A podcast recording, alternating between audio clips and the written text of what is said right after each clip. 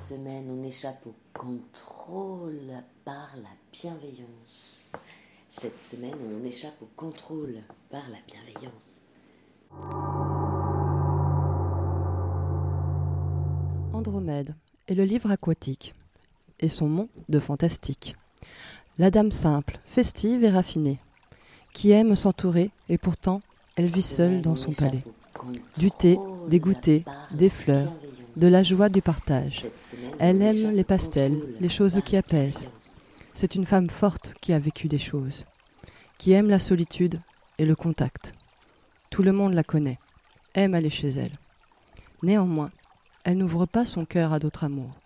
Elle en a un qui reviendra. Tu es terrible.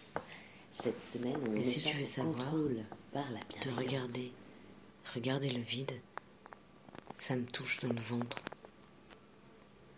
Voir ta peine, ta peur, ton calme, ta fatigue et cette absence de joie momentanée, ça me touche dans la gorge.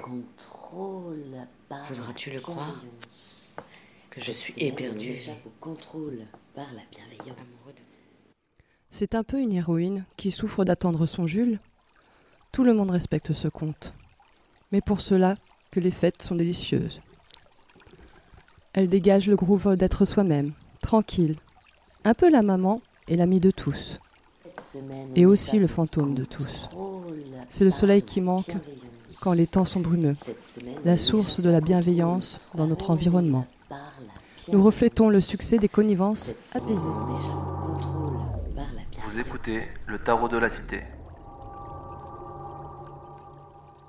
Cette semaine, on échappe au contrôle par la bienveillance.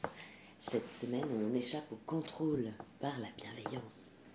Cette semaine, on échappe au contrôle par la bienveillance. Cette semaine, on échappe au contrôle par la bienveillance. On échappe au contrôle par la bienveillance. Cette semaine, on échappe au contrôle par la bienveillance.